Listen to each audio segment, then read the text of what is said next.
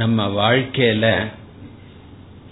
இன்பமும் துன்பமும் கலந்து வரும்ங்கிற விஷயம் நமக்கு எல்லாம் தெரியும். இதுல வந்து இன்பம் வரபோது என்ன பண்ணணும் சொல்லி யாரும் கேட்க மாட்டா. எல்லாருக்கும் சந்தோஷமா தான் இருக்கும்.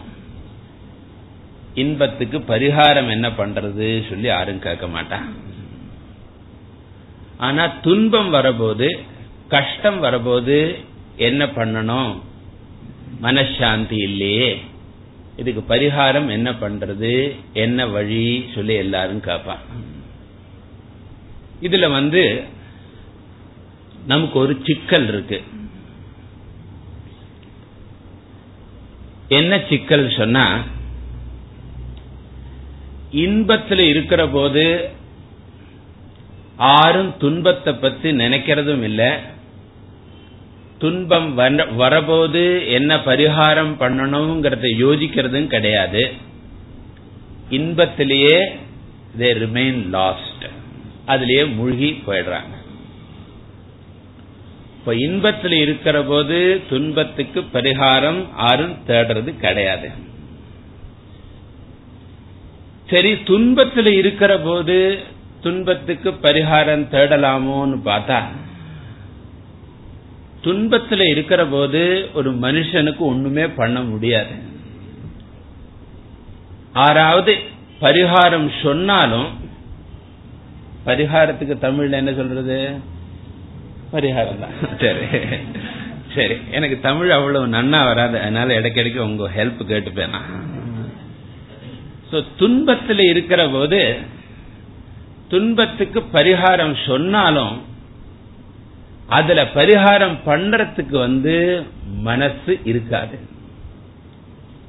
நான் வந்து துன்பத்தில் இருக்கிற போது கடவுளை பிரார்த்தனை பண்ணுங்க சொன்னா அப்ப கடவுளா ஞாபகத்துக்கு வரும் துன்பம் தான் இருக்கும். நீங்க வந்து ஜபம் பண்ணுங்கோ துன்பம் விலகும் சொன்னா ஜபம் பண்றதுக்கு மனசு இருக்குமா? கண்ணை மூடுண்டா துன்பம் தான் வரும். வேற என்ன பண்ண சொன்னாலும் என்ன பரிகாரம் பண்றதுக்கும் ஒரு மனசு வேணும். இப்போ மனசு துன்பமாக இருக்கும் பொழுது அந்த மனசுனாலேயே நமக்கு பரிகாரம் பண்ண முடியாது. அதனால இந்த மனுஷனுக்கு என்ன ப்ராப்ளம் இன்பத்தில் இருக்கிற போது துன்பத்துக்கு பரிகாரம் தேட மாட்டான். துன்பத்தில் இருக்கிற போது துன்பத்துக்கு பரிகாரம் பண்ண முடியாது.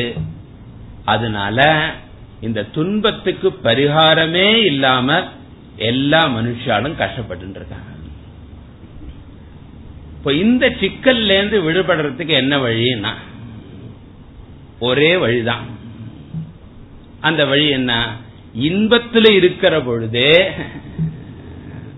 துன்பம் வராமல் இருக்கிறது எப்படி சொல்லியும் அப்படி நம்மளையும் மீறி துன்பம் வந்தா அதுக்கு என்ன பரிகாரம்ங்கிறதும் தெரிஞ்சு வச்சுக்கிறது தான் இன்டெலிஜென்ஸ் என்ன சொல்றது? அது புத்திசாலித்தான் புத்திசாலித்தான்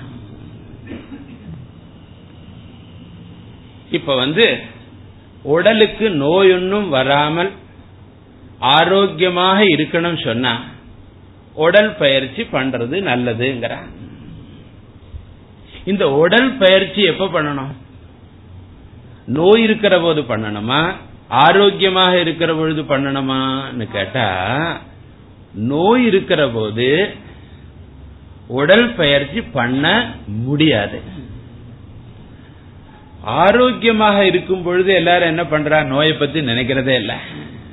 நான் சாப்பிட்டு ஒரு எக்ஸசைஸும் இல்லாம அப்படியே வெயிட் ஹொரிசாண்டல் முன்னால வெர்டிக்கல் குரோத் அப்புறம் ஹொரிசாண்டலா குரோத் ஆகி அதுக்கப்புறம் பிபி அல்சர் இந்த ப்ராப்ளம் எல்லாம் சொல்ற போது டாக்டர் வந்து உனக்கு உடற்பயிற்சி வேணுங்கிற உடற்பயிற்சி பண்றதுக்கு ஆரோக்கியம் இல்லை அவனுக்கு. அதனால நோய் வராமல் இருக்கிறதுக்கு பரிகாரம் நோய் வந்ததுக்கு அப்புறம் பண்ண முடியாது. ஆரோக்கியமாக இருக்கும் பொழுதே நோய் வராமல் இருப்பதற்கும் அந்த நோய் வந்தால் என்ன பண்ண வேண்டும்ங்கிறதுக்குள்ளதும் ஆரோக்கியம் இருக்கிற போது ப்ரிப்பேர் பண்ணிக்கலாம் அதே மாதிரி மனசுக்கு நோய் மனசுக்கு துன்பம் வரபோது நமக்கு பரிகாரம் பண்றதுக்கு முடியாததுனால ரீசனபிளா கஷ்டம் ஒண்ணு இல்லாம நன்னா இருக்கிற போது துன்பம் வராமல் இருப்பதற்கு என்ன செய்யணும்? வந்தால் அதை தடைவதற்கு இல்லைன்னா தாங்கறதுக்கு என்ன பண்ணணும்ங்கிறது மனுஷனுக்கு நன்னா இருக்கிற போதுதான் அதை பண்ணியாகணும். சம்ஸ்கிருதத்துல ஒரு ஸ்லோகம் சொல்லுவா. யாவத் ஸ்வஸ்தமிதம் ஷரீரமருஜம் யாவத் ஜரா தூரதா யாவச்சேந்திரிய சக்தி ரப்பிரதிகதோ யாவத் ஷயோ நாயுஷ ஆத்மஸ்ரேயசி தாவதேவ மகதா காரிய பிரயத்னோ மகான். சந்தீப்தே பவனே துகூப கனனம் பிரத்யுத்தியம கீதிருஷா நமக்கு ஆரோக்கியம் நன்னாக இருக்கிற போது இந்த இந்திரியங்கள் எல்லாம் நன்னா வேலை பண்ற போது மனசு புத்தி எல்லாம் ரீசனபிளா நன்னா இருக்கிற போது நமக்கு ஓல்ட் ஏஜ் அதானது மூப்பா வாட் இட் இஸ் மூப்பு இறப்பு இதனால என்னெல்லாம் கஷ்டம் வரலாம் அதை பத்தி எல்லாம் நினைச்சு அதுக்கு பரிகாரம் பண்ணணும் சொன்னா எல்லாம் நன்னா இருக்கிற போதே அதுக்கு யோசிக்கணும் அது இல்லாமல் அத கஷ்டம் வரும் பொழுது அதுக்கு பரிகாரத்தை யோசிச்சது சொன்னா அது எது மாதிரி சொன்னா வீடு நன்னா பத்தி எரியற பொழுது என்ன பண்றான்னா ஜலத்துக்கு கிணற குழிக்கலாமா என்று யோசிக்கிறான் அது எங்க மட்ராஸ்ல. வேற எங்கனாலும் ஜலம் வந்தாலும் வரும். இங்க வருமாங்கிறது சந்தேகம் தான் இப்ப வீடு பத்தி எரியும் பொழுது கிணறு குழிக்கிறதுக்கு ஒருத்தன் யோசிச்சான்னு சொன்னா எவ்வளவு அசட்டுத்தனமோ என்னது எவ்வளவு பைத்தியக்காரத்தனமோ அது போலத்தான் கஷ்டம் வரும் பொழுது பரிகாரம் தேடுறதுங்கிறது ஒர்க் பண்ணாது. இதுக்கு வந்து ஒரு கதை சொல்லுவா. எல்லாரும் கதை பிடிக்கும் அதனால சின்ன கதை சொல்லிவிடுறேன். அது அந்த ஒரே ஒரு ஊர்ல ஒரே ஒரு ராஜா. ராஜா கதை தானே வரும்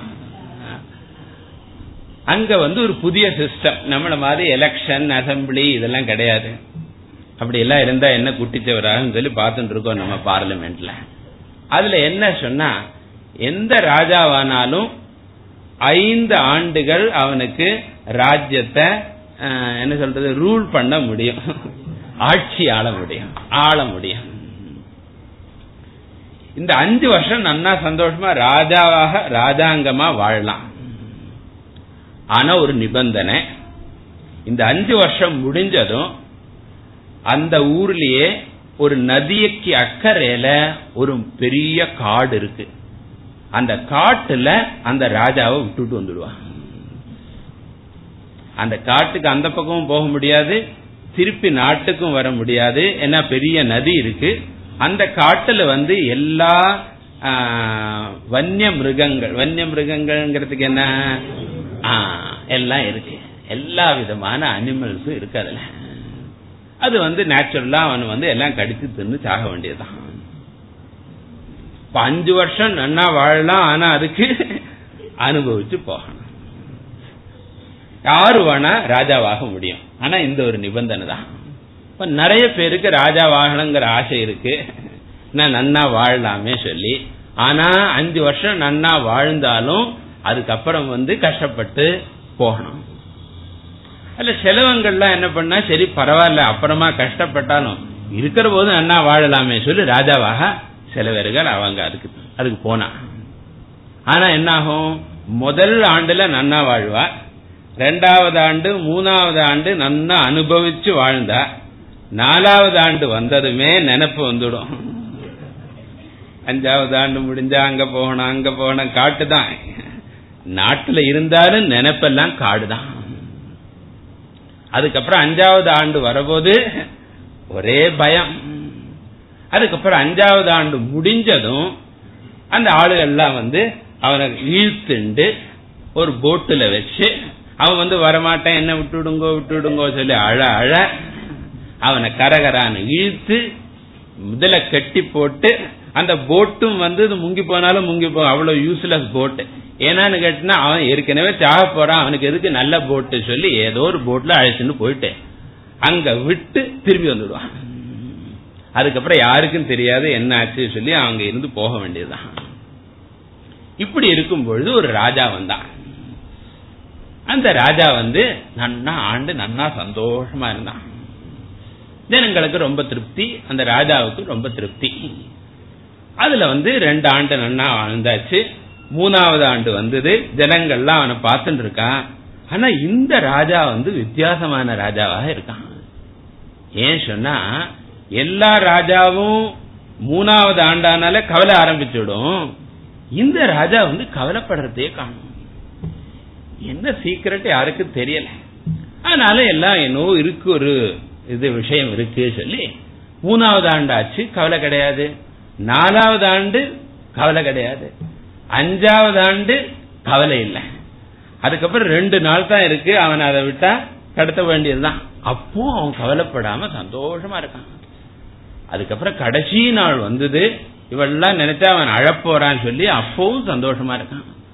எல்லாரும் வந்து அவனை கட்டி இழுத்துட்டு போறதுக்காக ஆளுகள்லாம் வந்தா ராஜா என்ன சொன்ன என்ன கட்டி இழுக்கணும்? நான் தான் வரப்போறேன். நீங்க ஒன்னும் தொடவே கூடாது சொல்லி அவனே வந்து ரெடியா ஸ்டெடியா வந்தான். அதுக்கப்புறம் இவாள்லாம் வந்து ஒரு ஓட்ட போட்டு அந்த போட்ல அவனை உட்காரத்துக்கு வைக்க சொன்னா அவன் சொன்னான் நான் இன்னும் ராஜா தான் நீங்க இது மாதிரி போட்டு யூஸ்லெஸ் போட்டெல்லாம் கொண்டு வந்தா நான் ஏற மாட்டேன். நல்ல போட்டு கொண்டு வாங்க. இதுவரை யாரும் இது மாதிரி கேட்டதே இல்லை. என்ன அவங்களுக்கெல்லாம் ஏற்கனவே அந்த டைம்லயே போயாச்சவா. டைட் ஆல்ரெடி அதனால போட்டையாவது அவெல்லாம் பார்த்துட்டு இருக்க போறாளான் ஒருத்தனை ஹேங் பண்ண போறானா அந்த கயர் எந்த ஊர்ல உண்டாகுது எல்லாம் பார்க்க போறானா? உசுரே போறது அவனுக்கு. இவன் வந்து என்ன பண்றான்? அந்த போட்டு நல்ல போட்டை கொண்டு வர சொல்லி அதுல ஜம்முன்னு உட்காந்தான் இவள் யாரும் என்ன தொடவே கூடாது நான் தான் வரப்போறேன் அதுக்கப்புறம் இவாளுக்கு பொறுக்கவே இல்லை. என்ன காரணம்? ராஜாவோட சீக்கிரட் என்னான்னு அந்த போட்ல போற போது கேட்டா எப்படி நீ இப்படி சந்தோஷமா இருக்கேன்னு கேட்டா சொன்னா நான் அஞ்சாண்டு வாழற போதே எனக்கு தெரியும். அஞ்சாண்டு முடிஞ்சா காட்டுக்கு போகணும் எனக்கு தெரியும். அதை நன்னா யோசிச்சு வச்சிருந்தேனா. அதனால என்ன பண்ணேன் நான் ராஜாவாக இருக்கிற போதே முதல் ஆண்டுல அந்த காட்டுல இருக்கிற நிறைய மரங்களை எல்லாம் வெட்டி அங்க ஒரு பெரிய நாடா பண்ணிவிட்டேன். ஒரு வருஷம் எல்லாம் மரத்தை விட்டு கிளீன் பண்ணியாச்சு இன்னொரு வருஷம் வந்து எல்லாம் ரோடு பில்டிங் ஸ்கூல்ஸ் காலேஜஸ் எல்லாம் கட்டி விட்டேன் நான் ராஜா பணம் எங்க கையில தானே. எல்லாம் பண்ணிவிட்டேன். மூணாவது வருஷம் வந்து ஜனங்கள் யாருக்கெல்லாம் அந்த இடத்துல மாறுறதுக்கு இஷ்டம் இருக்கோ அவள்லாம் அந்த நாட்டுக்கு வாருங்கோ சொல்லி ஜனங்கள் எல்லாம் ஃபில்லப் பண்ணிவிட்டேன் நாலாவது ஆண்டுல அந்த ராஜ்யத்தை ரூல் பண்றதுக்கு என்னெல்லாம் மினிஸ்டர்ஸ் வேணுமோ போலீஸோ எல்லாம் அதெல்லாம் நாலாவது ஆண்டு தயார் பண்ணி அனுப்பிச்சாச்சு.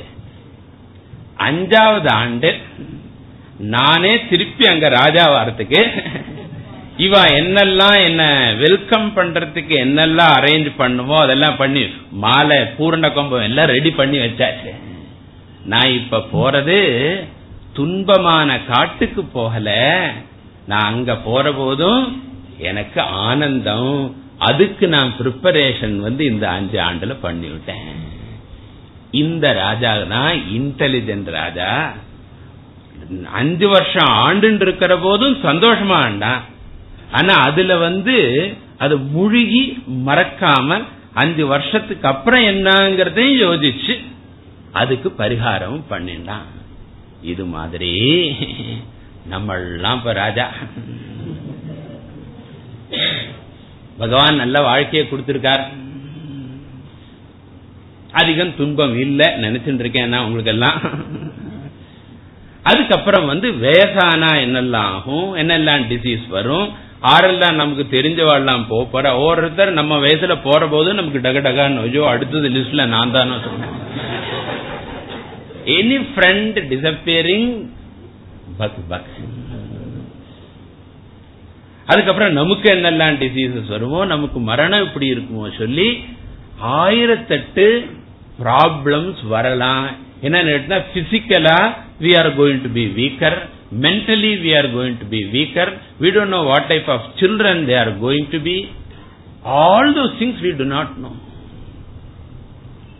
அப்போ இன்டெலிஜென்ட் பர்சன் என்ன பண்றான்னா நன்னாக வாழ்ந்துட்டு இருக்கிற போதே நாளைக்கு என்னாவது கஷ்டம் வந்தது சொன்னா அது வராம பாத்துக்கிறது எப்படி அது வந்தாலும் அது நம்மளை அஃபெக்ட் ஆகாம எதையும் தாங்கும் இதயம் சொல்லாட இல்லையோ. அப்படி ஒரு இதயத்தை தயார் பண்றது எப்படிங்கிறதுக்கு யோசிக்கிறவன் தான் புத்திசாலி. எப்படி இந்த மனசை திருடப்படுத்தி எதையும் தாங்கும் இதயமாக பண்றது எப்படிங்கிறதுக்கு வழி என்னன்னு கேட்டா நம்ம ஸ்கூல்ல காலேஜஸ்ல இருக்கிற கெமிஸ்ட்ரி பிசிக்ஸ் அந்த புஸ்தகம் எல்லாம் அதுக்கு சொல்லிக் கொடுக்காது. அது வந்து எப்படி வேலை கிடைக்கும் எப்படி சம்பாதிக்கலாம் ரைட்டாவோ ராங்காவோ எப்படி பண்ணலாம் அதுக்கு தான் வழியை சொல்றதே தவிர வாழ்க்கையில இருக்கிற கஷ்டங்களுக்கெல்லாம் பரிகாரம் அது சொல்லல. இதுதான் பகவத்கீதையில அர்ஜுனனுக்கும் அவன் எல்லாத்துலயும் நம்பர் ஒன்னா இருந்தான். Is a big archer very handsome person ஸ்ட்ராங்காக இருந்தான். நிறைய பணம் சம்பாதிச்சான். அவனுக்கு பேரே தனஞ்சயன் பேரு. பணத்தை சம்பாதிச்சான். நிறைய வைஃப்ஸ் அது வேற. ஒன்னு ரெண்டு கிடையாது. நிறைய வைஃப்ஸ் சொர்க்கத்துக்கே சொர்க்கம் ரிட்டர்ன் நம்மளாம் அமெரிக்கா ரிட்டர்ன் ஜப்பான் ரிட்டர்ன் தான். அர்ஜுனன் வந்து சொர்க்கா return he went to heaven and came back எதை வேணா சொல்லுங்கோ அர்ஜுனனுக்கு எல்லாம் இருந்தது. ஆனால் வாழ்க்கையில மகாபாரத யுத்தத்துல ஒரு கஷ்டமான நிலைமை வரபோது அதை தாங்கறதுக்குள்ள மனசக்தி இல்லாம கிருஷ்ணங்கிட்ட சரணாகதி பண்ணினான் இப்ப அர்ஜுனன் மூலமா நமக்கு என்ன தெரியறது சொன்னா நமக்கும் வாழ்க்கையில பணமோ பதவியோ ஜனங்களோ வீடோ என்னெல்லாம் இருந்தாலும் நாளைக்கு என்ன வரும் தெரியாது. அதுக்கு நம்ம தயார் பண்ணிக்கிறதுங்கிறது நமக்கு தேவை. அதுக்குள்ள வழி இந்த பிசிக்ஸ் கெமிஸ்ட்ரி புக்ஸ்ல கிடைக்காது. அது கிடைக்கிறது என்னன்னு கேட்டா நம்ம எல்லா ஸ்கிரிப்டர்ஸ்ல இருக்கு. முக்கியமாக பகவத்கீதையில இது ரொம்ப நன்னா இருக்கு. என்னன்னு கேட்டா அர்ஜுனனும் இதே ப்ராப்ளத்தை தான் மாட்டேன்டான்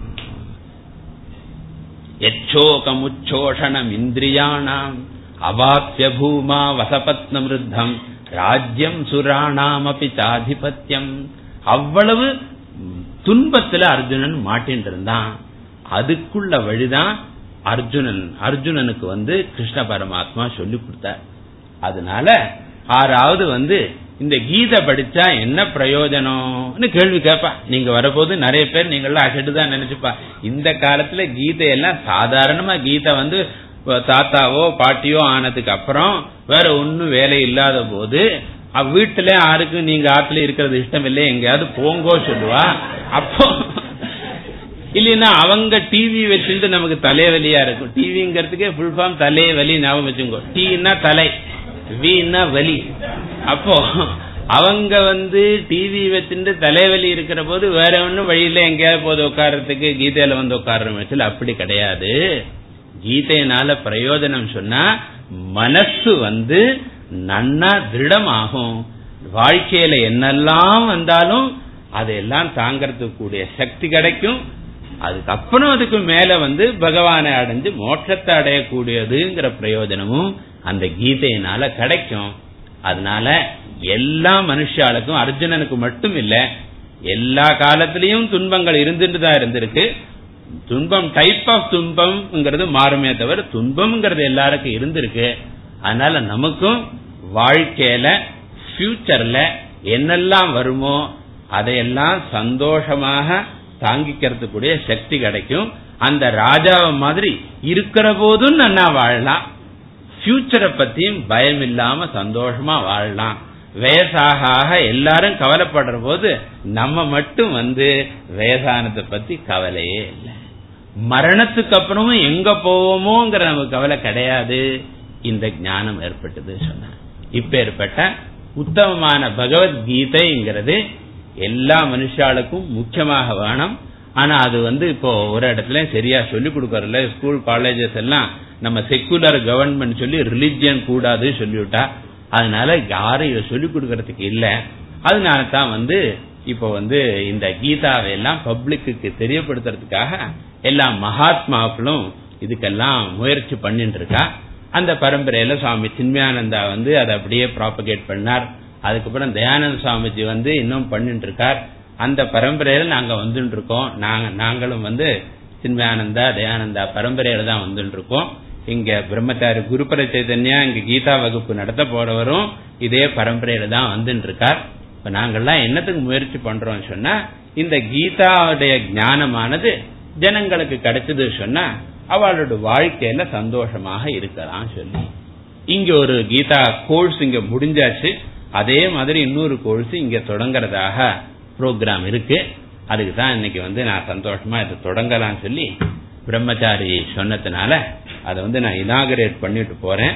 நீங்க எல்லாம் வந்து சந்தோஷமாக இருக்கிற போதே இதெல்லாம் படிச்சு இதுபடியே வாழ்ந்து இதனால உள்ள சந்தோஷத்தை அடைஞ்சு கடைசியில மோட்ச பர்யந்தம் எல்லா பிரயோஜனத்தையும் அடையணும் சொல்லி பகவானையும் இந்த குரு பரம்பரையை நான் வேண்டிண்டு இந்த கீதா வகுப்பை தொடங்கி வைக்கிறேன். இப்ப வந்து பிரம்மச்சாரி வந்து இதை ஆரம்பிக்க போறார் எனக்கு வேற ப்ரோக்ராம் இருக்கிறதுனால நான் இங்க நிக்க முடியாது உடனே கிளம்பணும் ஆனா உங்களுக்கு எல்லாம் எல்லாம் நல்லா நடக்கணும்னு சொல்லி பகவானை பிரார்த்தனை பண்ணிட்டு நான் முடிச்சுக்கிறேன் நமஸ்காரம்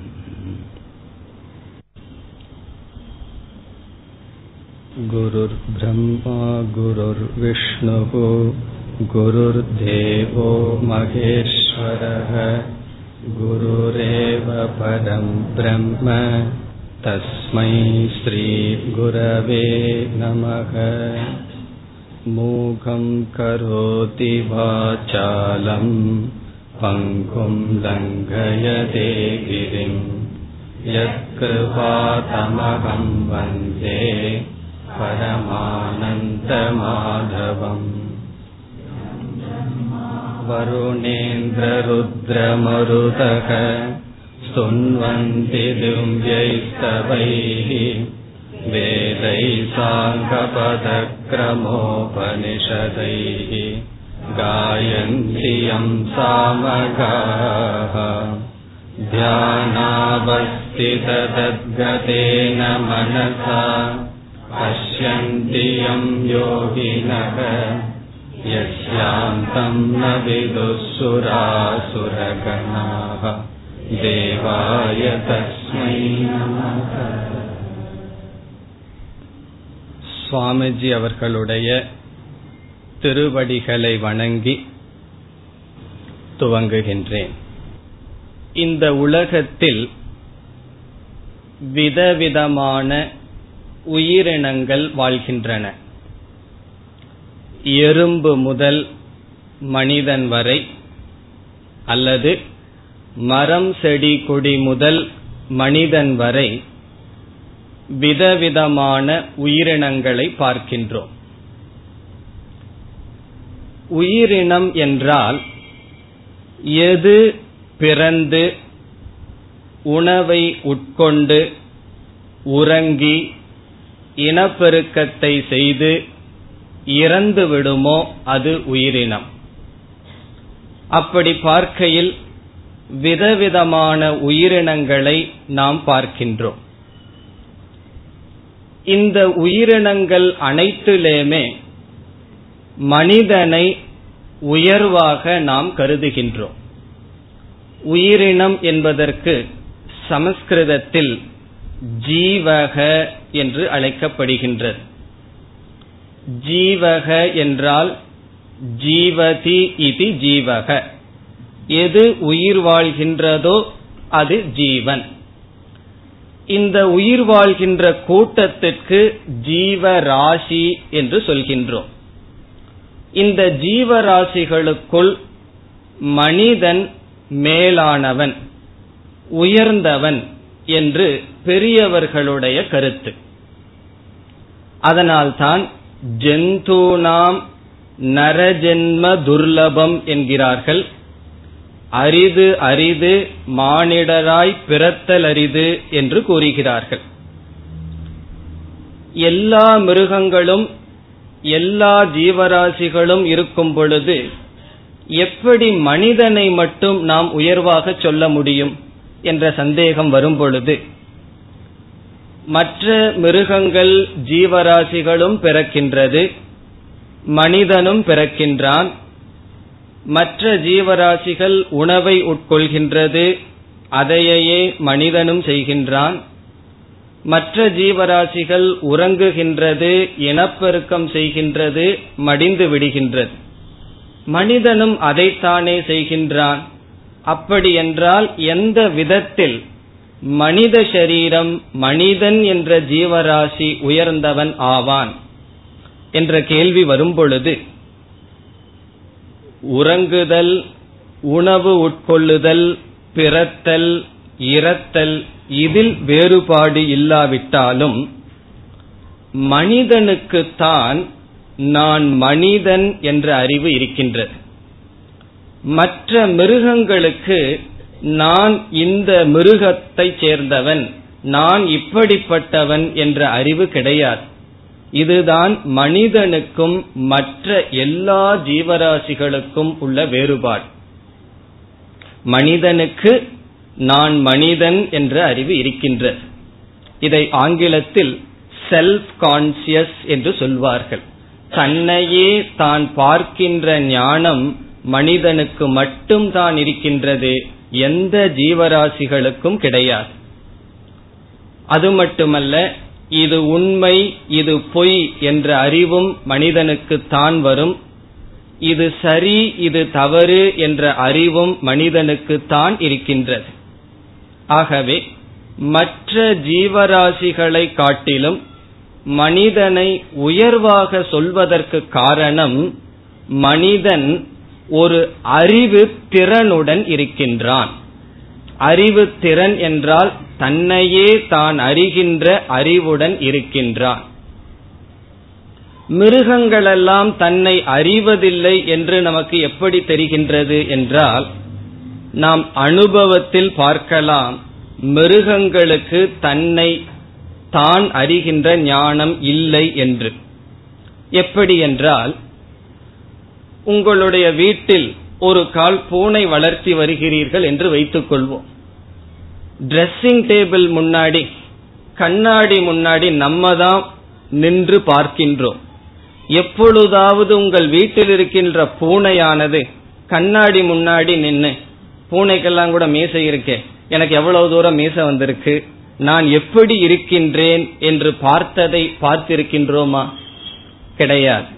பூனையானதோ நாயானதோ கண்ணாடி முன்னாடி நின்று நான் தான் அதற்குள் இருக்கின்றேன் என்று பார்க்காது. நீங்கள் அப்படி ஒரு கண்ணாடியை வைத்தால் அது என்ன நினைக்கும்? அதோடு போராடும். ஒரு சின்ன கண்ணாடி வச்சா பறவை வந்ததுன்னா அதை கொத்தி போராடும். அதற்கு தெரியாது நான் தான் அந்த கண்ணாடியில் இருக்கின்றேன். இதிலிருந்து என்ன தெரிகின்றது? ஒரு மிருகத்துக்கு தான் தான் அந்த மிருகம் என்று தெரியாது. ஒரு யானைக்கு நான் யானை என்று தெரியாது. ஒரு நாய்க்கு நான் நாய் என்று தெரியாது. ஒரு பூனைக்கு நான் பூனை என்று தெரியாது. ஆனால் ஒரு மனிதனுக்கு நான் மனிதன் என்று தெரியும். அதனாலதான் ஒரு மனிதனை பார்த்து நீ கழுதைன்னு திட்டுனா அவனுக்கு கோபம் வருகின்றது ஏன்? அவனுக்கு தெரிகின்றது நான் கழுதை அல்ல நான் மனிதன். இப்ப பசுவை நம்ம உயர்வா நினைக்கிறோம். பசுவிடம் போய் நின்று நீ கழுதைன்னு திட்டுனா பசுவுக்கு கோபம் வருமா? அதற்கு வருவதற்கு காரணம் இல்லை காரணம் அந்த பசுவுக்கு தான் பசு என்று தெரியாது. ஒரு கால் அந்த பசுவுக்கு நான் பசு என்று தெரிந்தால் அதை கழுதை என்று அழைத்தால் அதற்கு கோபம் வரும். இதிலிருந்து என்ன தெரிகின்றது? எந்த ஜீவராசிகளுக்கும் தன்னையே அறிதல் என்பது கிடையாது. மனிதன் மட்டும் தன்னையே தான் அறிகின்றான். இந்த அறிவு திறன் இயற்கையாக மனிதனுக்கு கொடுத்திருக்கின்ற காரணத்தினால் மனிதன் மற்ற ஜீவராசிகளை விட உயர்வாக கருதப்படுகின்றான். உண்மையில் உயர்ந்தவன் ஆகின்றான். இப்பொழுது இந்த அறிவு திறனை பயன்படுத்தி மிருகங்கள் வாழ்கின்ற வாழ்க்கையை விட இந்த அறிவினால் மனிதன் என்ன பிரயோஜனத்தை அடைகின்றான் என்று இப்பொழுது பார்ப்போம். தன்னையே தான் அறிகின்ற இந்த ஞானத்தினால் மிருகங்களிடம் இல்லை அது மனிதனிடம் இருக்கின்றது என்று சொன்னோம். அது இருக்கட்டுமே அதனால் எப்படி மனிதன் உயர்ந்தவன் என்று கேட்டால் இந்த அறிவினால் மனிதன் மிருகத்தை காட்டிலும் எந்த விதத்தில் உயர்வான வாழ்க்கையை நடத்துகின்றான்? என்பது இப்பொழுது நம்மளுடைய விசாரம். அதாவது அட்வான்டேஜ் ஆஃப் திஸ் நாலேஜ் இந்த அறிவினுடைய பிரயோஜனம் என்ன? அதற்கு விளக்காசிரியர் ஒருவர் முதல் பிரயோஜனம் சொல்றார் இந்த மனிதனுக்கு இந்த அறிவு இருப்பதனால் சாசனம் நடைபெறுகின்றது. சாசனம் என்றால் எல்லா மிருகங்களையும் அல்லது இந்த பிரபஞ்சத்தையே மனிதன் தான் ஆள்கின்றான். சுவாமிஜி சொன்னார்கள் ஆட்சி என்று. அந்த ஆட்சியை மனிதன் செய்கின்றான் காரணம் இந்த அறிவு அவனுக்கு இருக்கின்ற காரணத்தினால். இனி இரண்டாவது பிரயோஜனத்துக்கு வந்தால் இரண்டாவது பலன் ரக்ஷணம். முதலில் சாசனம். சாசனம் என்றால் மனிதன் இந்த பிரபஞ்சத்தையே ஆட்சி செய்கின்றான். காரணம் மனிதனிடம் இருக்கின்ற உடல் சக்தி அல்ல. அறிவு சக்தி அறிவு திறன் தன்னை அறிதல் எது சரி எது தவறு எது உண்மை எது பொய் என்று அறிதல். இந்த அறியும் சக்தியை மனிதன் பெற்றிருக்கின்ற காரணத்தினால் உலகத்தில் தலைவனாக இருக்கின்றான். இரண்டாவது மிருகங்களை காட்டிலும் மனிதன் தன்னை பாதுகாத்து கொள்ள முடிகின்றது இந்த அறிவு இருப்பதனால். மனிதனுடைய பாப்புலேஷன் மனிதனுடைய ஜனத்தொகை அதிகமாக ஆக நாம் பார்க்கின்றோம் மிருகங்களுடைய ஜனத்தொகை குறைந்து வருகின்றது. காரணம் என்னவென்றால் அண்மையில் ஒரு ஆர்டிக்கல் எழுதப்பட்டது. அதில் இந்த சிங்கங்களுக்கெல்லாம் ரத்தத்தை உறிஞ்சுகின்ற ஒரு விதமான ஈயினால் தாக்கப்பட்டு இறந்து விடுகின்றது. மனிதனும் கொள்கின்றான் மற்ற நோய்களும் வருகின்றது. ஆனால் மனிதனுடைய வாழ்க்கையில் பார்க்கின்றோம் இந்த அறிவை பயன்படுத்தி தனக்கு யாரெல்லாம் பகைவனோ அவைகளையெல்லாம் அழித்து விடுகின்றான் தன்னை நன்கு பாதுகாக்கின்றான் தன்னை காத்துக் கொள்கின்றான் மிருகங்களுக்கு அந்த வாய்ப்பு கிடையாது. அது ஏதோ ஓரளவு தான் அதை பாதுகாத்துக் கொள்ள முடியுமே தவிர மனிதன் தன்னை பாதுகாத்துக் கொள்வதும் இந்த அறிவினால் தான் சம்பவிக்கின்றது. நூறு வருடங்களுக்கு முன்னால் ஒரு குருவி எப்படி வீடு கட்டியதோ அப்படியேதான் இன்றும் கட்டும். ஆனால் நாம் அப்படி அல்ல இருக்கின்ற தேச கால சூழ்நிலைக்கு தகுந்தாற்போல் நம்மை பாதுகாக்க வீடு கட்டுகின்றோம். எத்தனையோ மாற்றங்கள் நம்மை பாதுகாக்க ஏற்படுத்திக் கொள்கின்றோம். உடலுக்கு நோய் வந்தால் எப்படியெல்லாம் தீர்க்கலாம் என்ற அறிவு வருகின்றது. இவ்விதம் நம்மை பாதுகாக்கின்ற அறிவு மனிதனுக்கு இருக்கின்றது. மிருகத்தை காட்டிலும் அதனால் நாம் உயர்ந்தவர்கள் ஆகின்றோம். பிறகு அடுத்த விஷயத்துக்கு வந்தால் நூறு வருடங்களுக்கு முன் பசுவானது புல்லை தான் சாப்பிட்டது. இப்பொழுதும் பசுவுக்கு என்ன டிஷ் சாப்பிட்றதுக்கு என்ன இருக்கு அப்படின்னா அதே புல்லுதான். ஆனா நமக்கு யோசிச்சு பாருங்க நூடில்ஸ் முதல் கொண்டு எவ்வளவு வெரைட்டிஸ் வந்தாச்சு. நூறு வருஷத்துக்கு முன்னாடி அவங்க சாப்பிட்டதையா நம்ம சாப்பிட்டு இருக்கோம் முப்பது வருஷத்துக்கு முன்னாடி இட்லி அப்படிங்கறது ஒரு பெரிய லக்ஸுரி மாதிரி தீபாவளிக்கு தான் கிடைக்கும். ஆனா இன்னைக்கு எப்படி இருக்கு? எல்லாமே விதவிதமான போக வஸ்துக்களை மனிதன் கண்டுபிடிக்கின்றான் காரணம் இந்த அறிவுதான். அறிவை பயன்படுத்தி மிருகங்களுக்கு எவ்வளவு தூரம் போக அனுபவிக்க முடியுமோ அதை காட்டிலும் மனிதன் விதவிதமான போகத்தை அனுபவிக்கின்றான். நம்ம பார்க்கிற டிவி அல்லது பர்னிச்சர் எப்படியெல்லாம் வீட்டுல உட்கார்ற வசதி மிருகங்கள்லாம் அப்படி செஞ்சுக்க முடியுமா? அது ஏதோ நிலத்துல தான் உட்கார முடியும். அதுக்கு எப்பவுமே ஆசனம் தான் நமக்கு அப்படி இல்லை. விதவிதமான அமைப்புகளை உருவாக்கி இன்பத்தை மிருகங்களை காட்டிலும் நாம் அடைகின்றோம். ஆகவே இந்த அறிவினால் நமக்கு என்ன கிடைக்கின்றது? போகம் எவ்வளவு அதிகமாக அனுபவிக்க முடியுமோ அதை மனிதன் இந்த அறிவினால் அனுபவிக்கின்றான். அடுத்ததாக மிருகங்களுக்கு சமுதாயம் என்று ஒன்று கிடையாது. ஆனால் மனிதர்கள் தான் சமுதாயத்தை உருவாக்கி இது சரி இது தவறு இது நியமம் இது நியமம் அல்ல என்று வாழ்கின்றான். மிருகங்களுக்கு அப்படி அல்ல.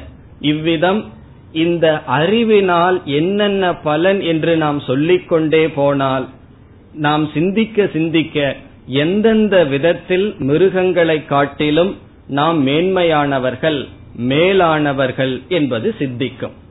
ஆகவே இதுவரை நம்ம என்ன பார்த்தோம்? மிருகங்கள் மனிதன். மிருகங்கள் என்றால் எல்லா ஜீவராசிகள். மனிதன் உயர்ந்தவன். காரணம் தன்னையே அறிகின்ற அறிவு திறன் என்று பார்த்தோம்.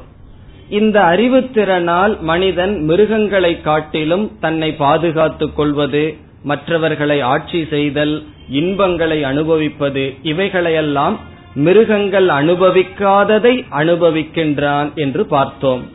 இனி நாம் அடுத்த கருத்துக்கு செல்கின்றோம்.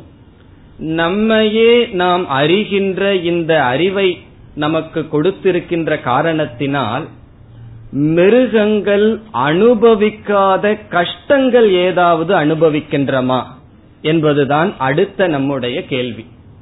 இன்னைக்கு என்னுடைய ப்ரிப்பரேஷனும் சாமிஜியினுடைய ப்ரிப்பரேஷனும் கரெக்டா ஒண்ணுதான். சாமிஜி என்ன கன்க்ளூஷன் பண்றாங்களோ அதுக்கு தான் நானும் கன்க்ளூஷனுக்கு வரப்போறேன். மிருகங்கள் அனுபவிக்காத துயரம். மனிதன் அனுபவிக்கின்றானா? எதனால்? தன்னை தான் அறிகின்ற இந்த அறிவினால் ஏதாவது துன்பம் வருகின்றதா என்று விசாரம் செய்தால் முதலில் பயம் என்கின்ற துயரத்தை மனிதன் அனுபவிக்கின்றான். மிருகங்கள் பயப்படுகின்றது. பகவான் வந்து மிருகங்களை எவ்வளவு தூரம் பயங்கர உணர்வுல வச்சிருக்கார் என்றால் தன்னை பாதுகாத்துக் கொள்றது களவாத்தான் பயம் மிருகத்துக்கு இருக்கே தவிர நான் சில வருடங்களுக்கு பிறகு இறந்து விடுவேன். பிறகு எனக்கு நோய் வந்துவிடும். இப்படிப்பட்ட எதிர்காலத்தை பற்றிய பயம் மிருகங்கள் அனுபவிப்பது கிடையாது. எப்பாவது நம்ம பார்த்திருக்கிறோமா? வீட்டுல இருக்கிற நாயோ பூனையோ ரொம்ப சீரியஸா உட்கார்ந்து இன்னும் கொஞ்ச நாள்ல நான் செத்து போயிருவேன். எனக்கு கொஞ்சம் நோய் வந்துடும் அழுதுட்டு இருக்கிறத நம்ம பார்க்க முடியாது. ஆகவே எதிர்காலத்தை குறித்து எனக்கு மரணம் வந்து விடுமோ? எனக்கு நோய் வந்து விடுமோ? என்கின்ற பயம். இது இங்கிலீஷ்ல வந்து இன்செக்யூரிட்டின்னு சொல்றது. இத வந்து மிருகங்கள் அனுபவிப்பது கிடையாது. மிருகங்கள் மரணத்தை அனுபவிக்கின்றது. மிருகங்கள் நோயை அனுபவிக்கின்றது. ஆனால் மரணம் வந்துவிடும் என்ற பயம் மிருகத்துக்கு இல்லை. நோய் வந்துவிடும் என்ற பயம் மிருகத்துக்கு கிடையாது. தன்னிடம் இருப்பதை யாராவது எடுத்துக்கொண்டு சென்று விடுவார்களா என்ற பயம் மிருகத்திற்கு கிடையாது. அது எப்படி மிருகத்திற்கு கிடையாது என்றால் நம்ம வந்து ஒரு உதாரணம் பார்த்தால் புரிந்துவிடும். ஒருவன் வந்து ரெண்டு ஆடை கொண்டு வர்றான். கொண்டு வந்து ஒரு ஆடை க்ளோஸ் பண்ணி அதை வியாபாரத்துக்கு வச்சுட்டான். அவன் கொண்டு வரும்பொழுதே ஒரு புல்லும் சேர்ந்து கொண்டு வந்துடுறான். ஒரு ஆடு வந்து அங்க விற்பனை ஆயிட்டு இருக்கு அது வெட்டப்பட்டு.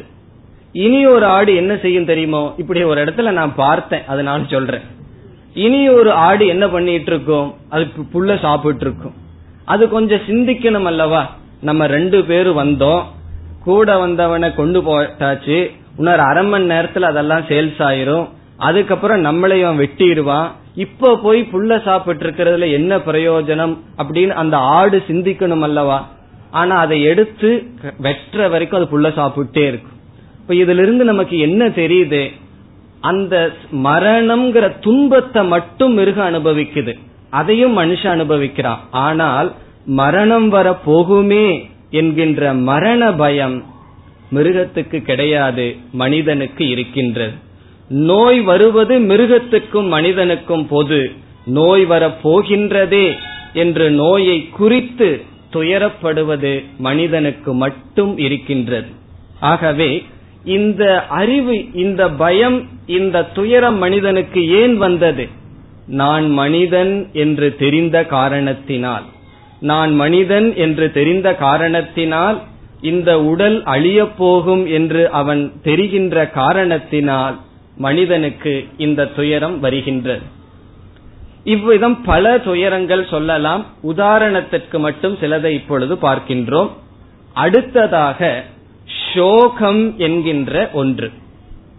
சோகம் என்றால் உடல் உடலுக்கு வருகின்ற வழியை நம்ம சொல்லல.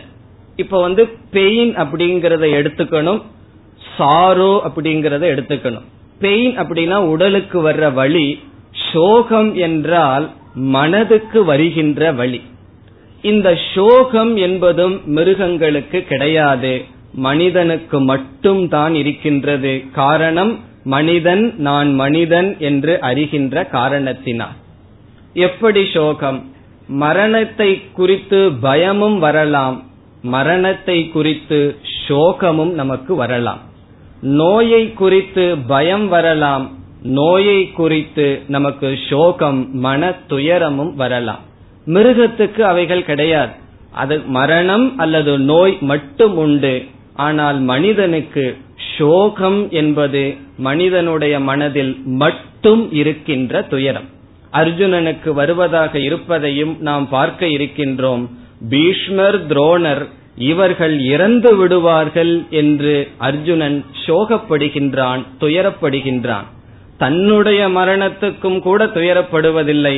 தன்னுடைய குருவினுடைய ஆச்சாரியருடைய பீஷ்மருடைய மரணத்துக்காக துயரப்படுகின்றான். சில சமயம் நம்ம அப்படி சொல்லுவோம். எனக்கு வந்துட்டா பரவாயில்ல நான் கஷ்டப்பட மாட்டேன். யாருக்காவது தான் ரொம்ப விரும்புபவர்கள் அவர்களுக்கு வரக்கூடாது என்று சொல்லி நாம் என்ன செய்கின்றோம்? துயரத்தை அனுபவிக்கின்றோம் சோகத்தை அனுபவிக்கின்றோம். அது மட்டுமல்ல மனிதர்கள் தான் மனிதன் என்று தெரிந்த காரணத்தினால் ஒரு சம்பந்தத்தை உருவாக்கி சமுதாயத்தில் வாழ்ந்து வருகின்றோம். வேறொரு மனிதர்களோடு நாம் உறவு வைத்திருக்கின்றோம். நம்முடைய வாழ்க்கையில் சிந்தித்து பார்த்தால் பல சமயங்களில் மற்றவர்களுடைய சொல் நம்முடைய மனதை வேதனைப்படுத்துகின்றது. மற்றவர்களுடைய சொல் பிறகு நம்முடைய சொல் மற்றவர்களிடம் வேதனையை உண்டு பண்ணி நாமளே வேதனைப்படுகின்றோம். மிருகங்களுக்கு இந்த துயரம் கிடையாது.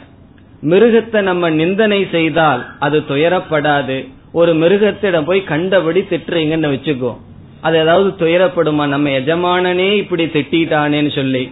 ஆனால் நமக்கு மிக வேண்டியவர்கள் நம்மை திட்டிவிட்டால் நிந்தனை செய்தால் அந்த சொல் நமக்கு சோகத்தை கொடுக்கின்ற.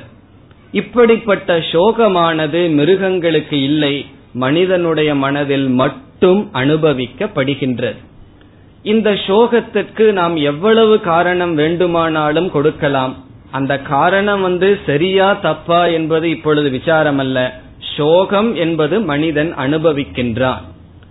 வழி வேறு உடம்புக்கு வருகின்ற நோய் வழி இதற்கு அப்பாற்பட்ட ஒரு துயரத்தை மனிதன் அனுபவிக்கின்றான். பிறகு அடுத்ததாக சென்றால் பொறாமை என்கின்ற உணர்வை மனிதர்களுக்குள் மட்டும் நாம் பார்க்கலாம். மிருகங்களுக்கெல்லாம் பொறாமை கிடையாது. அதற்கு பொறாமைப்படுவதற்கு தெரியாது. காரணம் என்ன? தான் இந்த ஜாதியை சேர்ந்தவன் இப்படிப்பட்டவன் என்று தெரிந்தால் தானே மிருகம் பொறாமைப்படும். இப்ப ஆஸ்திரேலியாவிலிருந்து ஜெர்சி கௌவா ஏதோ ஒரு ஒரு மாடு இங்க வந்திருக்குன்னு வச்சுக்கோ. அதை இங்க ஏசி ரூம்ல வச்சிருக்காங்க. நம்ம லோக்கல் மாடு வந்து அதை பார்த்து பொறாமப்படுமா? உனக்கு வந்து எவ்வளவு சௌரியமா இருக்கு நான் வந்து இங்க இருக்கேன் அப்படின்னு சொல்லி. அதை விட மோசம் வந்து சில நாய் எல்லாம் பத்தாயிரம் ரூபாய் இருபதாயிரம் ரூபாய்க்கு வித்துட்டு இருக்கு. இந்த ரோட்ல போயிட்டு இருக்கிற நாயை வந்து கார்பரேஷன்காரன் தான் தூக்கி போட்டுட்டு இருக்கான். அந்த நாய் நினைக்குமோ அதுக்கெல்லாம் இருபதாயிரம் ரூபாய் விலை போகுது நம்ம தான் இப்படி இருக்கிறோம் சொல்லி அது பொறாமப்படுமா? அப்படிப்பட்ட ஒரு துயரம் இருக்குமா மிருகங்களுக்கெல்லாம்? கிடையாது. காரணம் எந்த மிருகத்துக்குமே நான் இப்படிப்பட்டவன் என்று தெரியாது. மனிதன் தன்னைத்தானே பார்ப்பதால் அவன் ஒப்பிடுகின்றான் மற்றவர்களுடன் உயர்வு மனப்பான்மையோ தாழ்வு மனப்பான்மையோ அவனுக்கு வருகின்றது. அதனுடைய விளைவு என்ன? உயர்வு மனப்பான்மை தாழ்வு மனப்பான்மை இரண்டுமே அவனுக்கு பொறாமை முதலிய குணத்தை கொடுக்கின்றது. இப்படியே நாம் அடுக்கிக் கொண்டு சென்றால் காமம் குரோதம் லோபம். இந்த லோபமும் மனுஷங்கிட்ட தான் இருக்கு. தனக்கு மட்டும் சேர்த்து வச்சுக்கணுங்கிறது மனிதனுடைய குணம். மற்றவர்கள் அனுபவிக்க கூடாது என்பது. இப்படிப்பட்ட உணர்வுகள் இப்படிப்பட்ட பாவனைகள் மற்ற மிருகங்களிடம் கிடையாது. மனிதனிடம் மட்டும் இருக்கின்றது. இப்பொழுது அடுத்த கேள்வி இப்படிப்பட்ட துயரத்திலிருந்து விடுதலை அடைவதற்கு என்ன செய்வது? இப்ப மிருகங்கள் இருக்கின்றதுன்னு பார்த்தோம். அவைகளுக்கெல்லாம் இந்த கஷ்டம் கிடையாது. மனிதனுக்கு மட்டும் பயம் சோகம் அசூயா. அசூயா என்றால் பொறாமை குரோதம் காமம். இப்படிப்பட்ட குணங்கள் இருந்து துயரப்படுகின்றான் என்று பார்த்தோம். அப்படி என்றால் இந்த துயரத்திலிருந்து விடுதலை அடைவதற்கு என்ன செய்யலாம்?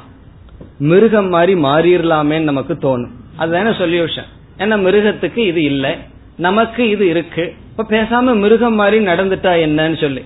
அதுக்கு சில பேர் முயற்சி பண்ண ஆளுகள்லாம் உண்டு. இந்த ஹிப்பீஸ் எல்லாம் சொல்லிட்டு மிருகம் போலவே இருந்துடலாமே. அதுக்கு முயற்சி செய்கிறார்கள். அவர்களும் இதையெல்லாம் உணர்ந்துதான்.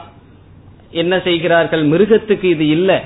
மனுஷனா இருந்தா தான் இந்த பிரச்சனைன்னு சொல்லி மிருகம் மாறி மாறுவதற்கு முயற்சி செய்கிறார்கள். ஆனால் அவ்வாறு நம்மால் மாற முடியாது. காரணம் என்னவென்றால் நம்மையே நாம் அறிகின்ற அறிவு திறன் பகவான் நமக்கு சாய்ஸ் கொடுக்கல. உனக்கு வேணும்னா அதை பயன்படுத்திக்கோ அந்த அறிவை. வேண்டான்னா பயன்படுத்த வேண்டாம் அப்படிங்கிற சாய்ஸ்லெஸ் சாய்ஸ் பகவான் வந்து அந்த சாய்ஸ் கொடுக்காம நீ இந்த அறிவை பயன்படுத்தி தான் ஆகணும்னு பகவான் கொடுத்திருக்க இறைவன் நம்ம படைக்கும் பொழுது அப்படித்தான் படைச்சிருக்கார். அதை விட்டுட்டு நம்மால வாழ முடியாது. இப்ப வந்து என்னுடைய தலை நல்லா இல்லையேன்னு சொல்லி தலையை விட்டுட்டு வாழ முடியுமா? அது எப்படி முடியாதோ அதுபோல நம்மையே நாம் அறிகின்ற இந்த திறனை துறந்து நம்மால் வாழ முடியாது. இப்ப என்ன சூழ்நிலையில நம்ம இருக்கோம்? இந்த நம்மையே நாம் அறியறதுனாலதான் நமக்கு சில துயரங்கள் வருகின்றது. மிருகங்களுக்கு அந்த துயரம் இல்லை. அதே சமயத்தில் நம்மை நாம் அறிகின்ற ஞானத்தை அறிவு திறனை விடவும் முடியாது. அப்பொழுது நாம் என்ன செய்ய வேண்டும் என்பதுதான் கேள்வி. இந்த மிருகங்கள் அனுபவிக்காத மனிதன் மட்டும் அனுபவிக்கின்ற இந்த துயரத்தை சாஸ்திரம் சம்சாரக என்று சொல்கின்றது. இப்பொழுது நாம் அறிமுகப்படுத்துகின்ற வார்த்தை சம்சாரக. இது முதல் வகுப்பிலேயே நான் சொல்ல விரும்புறேன். காரணம் என்ன தெரியுமோ? ஒவ்வொரு வகுப்புலையும் சொல்ல போறோம். இந்த சம்சாரத்திலிருந்து நிவிருத்தி அடைகிறதுக்காகத்தான் நீங்கள் கீதை படிக்கணும்னு சொல்லி. நம்ம சாதாரணமா என்ன புரிஞ்சிருப்போம் சம்சாரம்னு சொன்னா. சம்சாரம்னா மனைவிங்கிற அர்த்தம் இருக்கு. சம்சாரத்திலிருந்து விடுதலை அடைகிறதுக்கு கீதை படிக்கிறீங்கன்னு சொன்னா சில பேர் என்ன சொல்வார்கள்? நான் கீத கிளாஸுக்கே சம்சாரத்தோட தானே வந்துட்டு இருக்கேன் அப்புறம் எப்படி விடுதலை அடைகிறதுன்னு கேட்கலாம். ஆகவே இங்க சம்சாரம்ங்கிற வார்த்தைய நல்லா புரிந்து கொள்ள வேண்டும். மிருகங்கள் அனுபவிக்காத மனிதன் மட்டும் அனுபவிக்கின்ற பயம் சோகம் காமம் குரோதம் லோபம் மோகம் மதம் ஆச்சரியம் இவைகளை சாஸ்திரம் சம்சாரம் என்று சொல்கின்ற. இப்படிப்பட்ட சம்சாரத்திலிருந்து ஒருவன் விடுதலை அடைவதை சாஸ்திரம் மோக்ஷம் என்று சொல்கின்றது மோக்ஷம் என்றால் விடுதலை விடுதலை என்றால் எதிலிருந்து விடுதலை? மனிதன் அனுபவிக்கின்ற பயம் சோகம் அசூயா போன்ற மன துயரம் இதிலிருந்து விடுதலை அடைவதற்கு சாஸ்திரம் மோக்ஷம் என்று சொல்கின்றது. நாம் பகவத்கீதை எதற்கு படிக்க ஆரம்பிக்கின்றோம் என்றால் இந்த சம்சாரத்திலிருந்து மானச தாபத்திலிருந்து விடுதலை அடைவதற்காக. பகவத்கீதை படிப்பதனுடைய நோக்கம் ஏன் மிருகங்கள் எல்லாம் வகுப்புக்கு வரல அப்படின்னா அதுக்கு இந்த கஷ்டங்கள் எல்லாம் கிடையாது. அதனால அது வர வேண்டிய அவசியம் இல்லை. வந்தாலும் அதுக்கு புரியாது. மனிதனுக்கு மட்டும் இந்த சம்சாரம் இருக்கின்றது. இந்த சம்சாரத்திலிருந்து நிவர்த்தி அடைவதற்குத்தான் நாம் சாஸ்திரம் படிக்கின்றோம். இப்ப கீதை படிப்பதனுடைய நோக்கம் என்னவென்றால் இந்த துயரத்திலிருந்து நம்மை விடுவித்துக் கொள்வதற்குத்தான் இந்த சாஸ்திரமானது படிக்கப்படுகின்றது. இந்த சம்சாரம் ஏன் வந்தது என்று பார்த்தால் நம்மையே நாம் அறிகின்ற திறனை நமக்கு இறைவன் கொடுத்துள்ளார். அந்த திறனை நாம் முழுமையாக பயன்படுத்தி விட்டால் இந்த சம்சாரமானது நிவர்த்தி அடையும். நம்மையே நாம் அறிகின்ற திறனை வைத்து நம்மை நாம் தவறாக அறிந்துள்ளோம் என்று சாஸ்திரமானது கூறுகின்றது நம்மை நாம் அறிகின்ற சக்தி நமக்கு இருக்கின்றது. ஆனால் அதை தவறாக அதை பயன்படுத்திய காரணத்தினால் நமக்கு அந்த திறன் மோக்ஷத்தையும் சுகத்தையும் கொடுப்பதற்கு பதிலாக துயரத்தை சம்சாரத்தை நமக்கு அந்த அறிவானது கொடுத்துள்ளது. ஆகவே நம்மை நாம் அறிகின்ற இந்த விவேகம்தான் நமக்கு கேபிட்டல் அதுதான் நமக்கு மூலதனம். இதை வைத்து கொண்டுதான் நாம் என்ன செய்ய வேண்டும்? நம்மை யார் என்று சரியாக அறிய வேண்டும். அது மட்டுமல்ல நம்மை படைத்தவன் யார் என்று அறிய வேண்டும். ஈஸ்வரனை பற்றிய அறிவை அடைய வேண்டும். நம்மை பற்றிய அறிவை நாம் அடைய வேண்டும். பிறகு இந்த உலகத்தை பற்றிய அறிவை நாம் அடைய வேண்டும். இதெல்லாம் எனக்கு ஏற்கனவே அடைந்துள்ளேன் என்றால் நாம் சரியாக அடையவில்லை விபரீதமாக புரிந்துள்ளோம். ஆகவே சாஸ்திரம் இங்கு நமக்கு சரியான அறிவை கொடுத்து நம்மை சம்சாரத்திலிருந்து விடுவிக்க முயற்சி செய்கின்றது. இப்பொழுது யார் எந்த வயதில் ஒருவர் பகவத்கீதைக்கு வரணும்? ரொம்ப பேர்த்துக்கு அது ஒரு சந்தேகம். கொஞ்சம் வருஷம் ரிட்டையர் ஆனதுக்கு அப்புறம் பகவத்கீதை படிக்கலாமான்னு சொன்னா அப்ப சொல்ல வேண்டியதான் ரிட்டையர் ஆகிற வரைக்கும் பயந்துட்டும் சோகப்பட்டுட்டும் இருக்கலாம். இந்த சோகத்திலிருந்தும் பயத்திலிருந்தும் பொறாமையிலிருந்தும் இப்படிப்பட்ட மன துயரத்திலிருந்து எந்த வயதுல ஒருத்தர் விடுதலை அடைய விரும்புறாங்களோ அந்த வயதுல அவர்கள் படிக்கலாம். அதான் நம்ம பதில் சொல்றது. பிறகு யார் படிக்கிறது? ஆனா பெண்ணா? எந்த ஜாதியை சார்ந்தவன் படிப்பவன்? இதற்கெல்லாமே இங்கு இடம் கிடையாது. இது ஒரு பூஜையோ யாகமோ அல்ல. இது நம்முடைய வாழ்க்கையை பற்றியது. கீதை என்பது நம்மை பற்றி பேசுகின்ற சாஸ்திரம். வேறு ஒரு ஸ்லோகம் சொல்லும் சாஸ்திரம் என்பது ஒரு கண்ணாடி. அந்த கண்ணாடியில் நாம் யாரை பார்க்கின்றோம்? கண்ணாடியில் பார்த்தால் அது நம்மையே காட்டுகின்றது. ஆகவே பகவத்கீதை என்பது ஒரு சாஸ்திரம். அந்த சாஸ்திரம் எதை காட்டுகின்றது என்றால் நம்மை நாம் யார் என்று நமக்கு அறிமுகப்படுத்துகின்றது. இப்பொழுது பகவான் கிருஷ்ணர் அர்ஜுனனுக்கு கிருஷ்ணரை பற்றி அறிவை சொல்லல. அர்ஜுனனை பற்றி அறிவை பகவான் கொடுத்தார். கொடுத்து அர்ஜுனனுடைய துயரத்தை நீக்கினார். இப்ப பகவத்கீதையில் என்ன இருக்கின்றது? நமக்கு வருகின்ற சம்சாரத்தை நீக்குகின்ற உபாயம் இருக்கின்றது. பகவான் கிருஷ்ணருக்கு எங்கிருந்து இந்த அறிவு கிடைச்சது?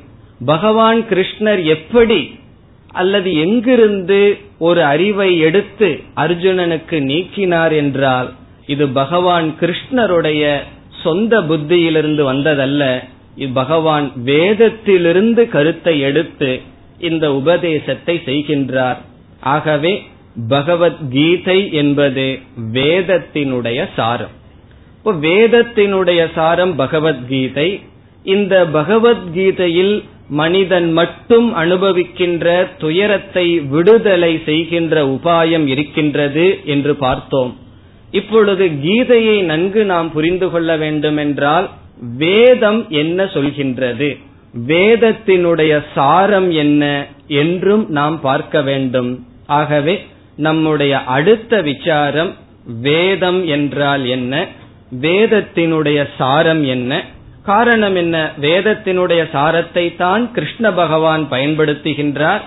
பிறகு அர்ஜுனனுக்கு உபதேசத்தை செய்கிறார். ஆகவே அடுத்த வகுப்பில் சுருக்கமாக வேதத்தினுடைய சாரம் என்ன என்று பார்க்கின்றோம். பிறகு பகவான் அதை எப்படி கையாளுகிறார் என்ற முகவுரையுடன் நாம் நேரடியாக பகவத்கீதையை துவங்க இருக்கின்றோம். அடுத்த வகுப்பு வேதத்தை பற்றிய சில கருத்துக்கள். பிறகு எப்படி இந்த கதை உருவாகியது என்ற சுருக்கமான முகவுரையுடன் ஆரம்பிக்க இருக்கின்றோம். இப்பொழுது இத்துடன் நிறைவு செய்கின்றோம். ஓம் போர் நமத போர் நமிதம் போர் போர் நமுதச்சதேம் पूर्णस्य पूर्णमादाय पूर्णमेवावशिष्यते ॐ शान्ति शान्ति शान्तिः